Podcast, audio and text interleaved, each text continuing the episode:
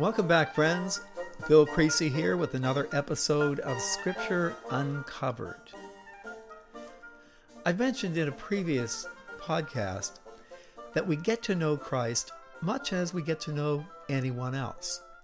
We might have heard of him, but we didn't really know him. Yet, at some point, God provides the grace that awakens us to his presence. And then a process begins. We come to know him. We come to know him by spending time with him, by listening to him in his word, by talking to him in prayer, by meeting his friends, other believers. And over time, we come to realize who he is and what he means to us. And at some point in time, he takes our hand and says, Would you spend eternity with me? Would you become mine? And you have a choice to make to say yes or no. If you say yes, you move positionally into the family of God and begin a lifetime of a maturing relationship that gets ever deeper until you step out into eternity, into his literal presence. It's a process. And I think we find this process oftentimes in Scripture uh, in the events of Jesus' own life. For example, if we turn over to Mark chapter 8 at verse 22, we read that Jesus and his disciples came to Bethsaida, and some people brought a blind man and begged Jesus to touch him. Well, he took the blind man by the hand, led him outside the village, and when he had spit on the man's eyes and put his hands on him, Jesus asked, Do you see anything? The man looked up and he said, uh, I, I see people and they look like trees walking around. Well, he could see a little bit. He had been blind, couldn't see anything. Now it's vague, it's hazy. I can see people, but they're, they're just shapes that appear to be moving. Once more, Jesus put his hands on the man's eyes. Then his eyes were opened and his sight was restored, and he saw everything clearly. Jesus then sent him home, saying, Don't go back into the village. So you see the progression. Much as we do in our relationship with God, we see him through a glass darkly, as Paul would say. But at some point, that vision becomes clear, crystal clear, as we know him in the deepest sense. That takes me over to another story in John chapter 9 the man born blind. Now, the man at Bethsaida was blind. We don't know how he became blind, but apparently he did at some point. But this man has been born blind. So as he went along, he saw a man blind from birth.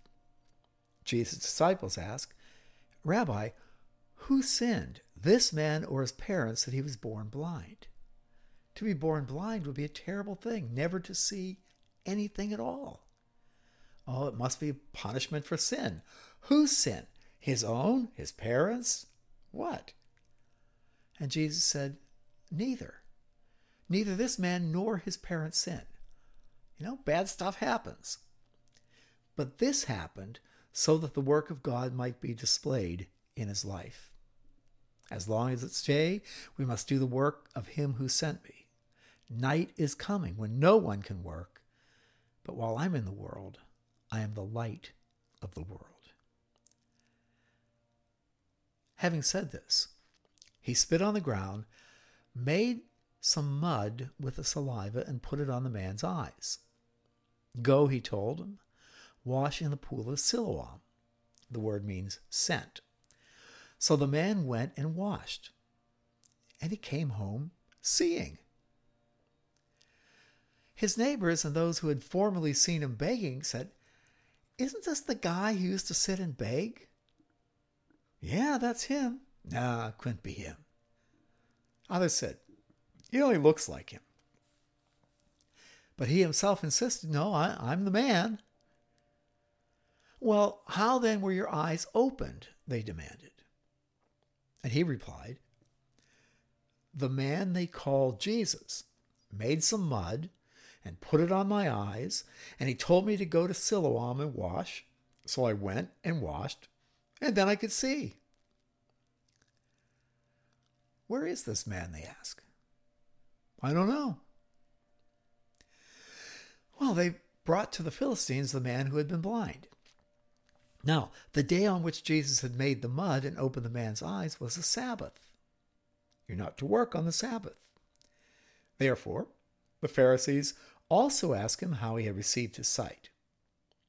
He said, He put mud on my eyes. I washed. Now I can see. Some of the Pharisees said, This man is not from God, for he does not keep the Sabbath. But others said, How can a sinner do such miraculous signs? So they were divided. Finally, they turned again to the man, uh, the blind man. What have you to say? What do you have to say about him? Was your eyes he opened? And the man replied, He is a prophet. The Jews still did not believe that he had been blind and had received his sight until they sent for the man's parents. Is this your son? They asked. The one you say was born blind? How is it that he can now see? Well, we know he's our son, the parents answered, and we know he was born blind. But how he can see now or who opened his eyes, we don't have a clue. Ask him. He's of age. He can speak for himself. Now, his parents said this because they were afraid of the Jews, for already the Jews had decided that anyone who acknowledged Jesus was the Christ would be booted out of the synagogue. That's why his parents said, He's of age, ask him. So a second time, they summoned the man who had been blind. Give glory to God, they said. We know this man is a sinner. And he replied, Well, whether he's a sinner or not, I don't know. One thing I do know I was blind and now I can see. And then they asked him, What did he do to you? How did he open your eyes? The man answered, I've told you already, but you didn't listen. What, you want to hear it again? You want to become his disciples too? Then they hurled insults at him and they said, You're this fellow's disciple. We are disciples of Moses. We know that God spoke to Moses, but as for this guy, we don't know where we don't even know where he's from. And the man answered, Now that is remarkable. You don't know where he comes from, yet he opened my eyes. We know that God does not listen to sinners. He listens to the godly men, one who does his will. Nobody has ever heard of opening the eyes of a man born blind. If this man were not from God, he could do nothing. To this they replied, You were steeped in sin at birth.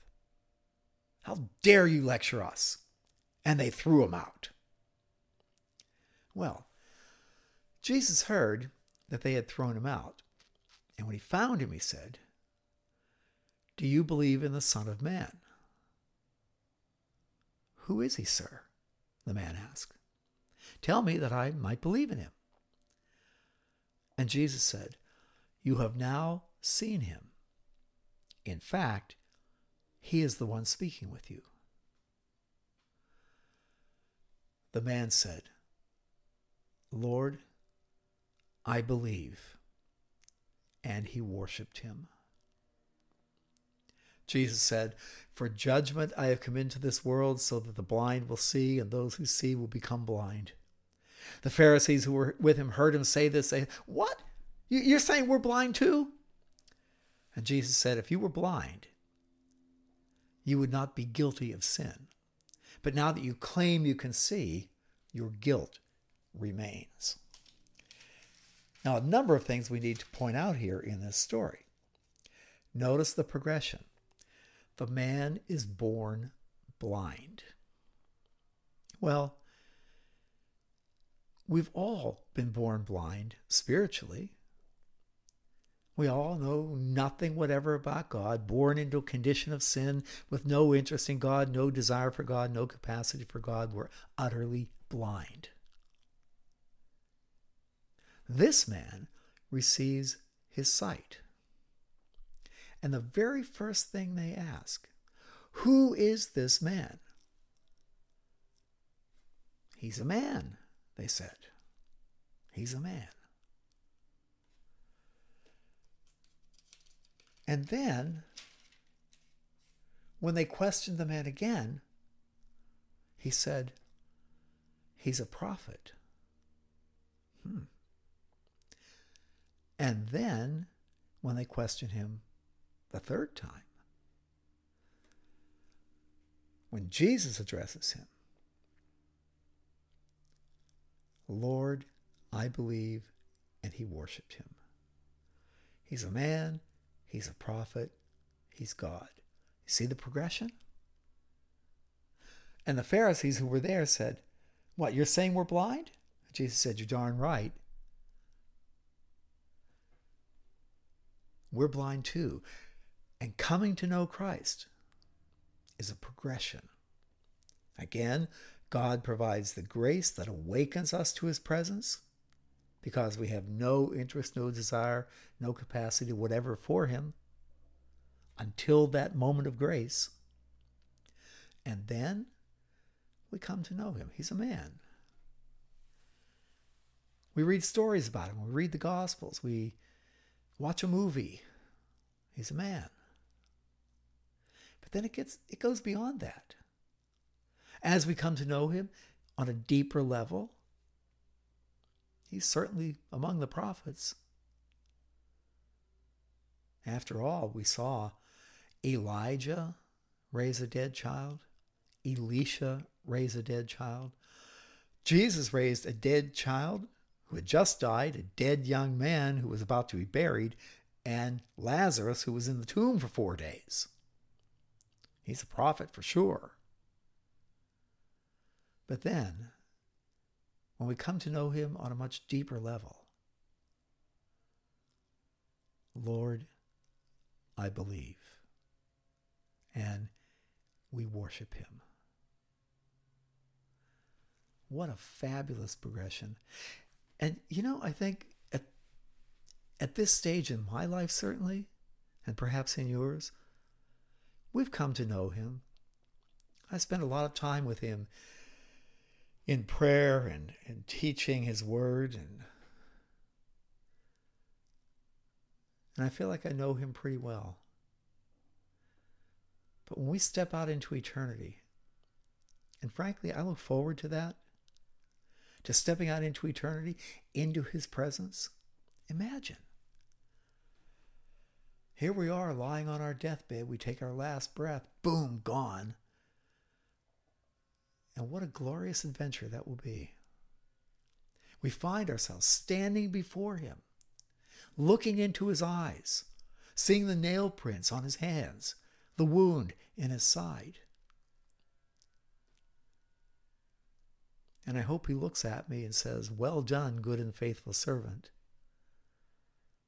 and not, You, you moron, what were you thinking? well, I've had those moments too, that's for sure.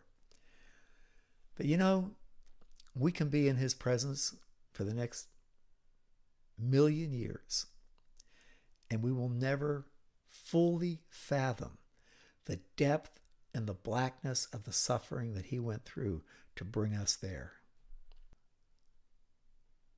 That's true heroic friendship. To die for us. And we'll have all of eternity to get to know him. What an adventure. Hey, it's great being with you this week. Look forward to next week, and on we'll go with Scripture Uncovered. Thank you, gang. Bye bye now.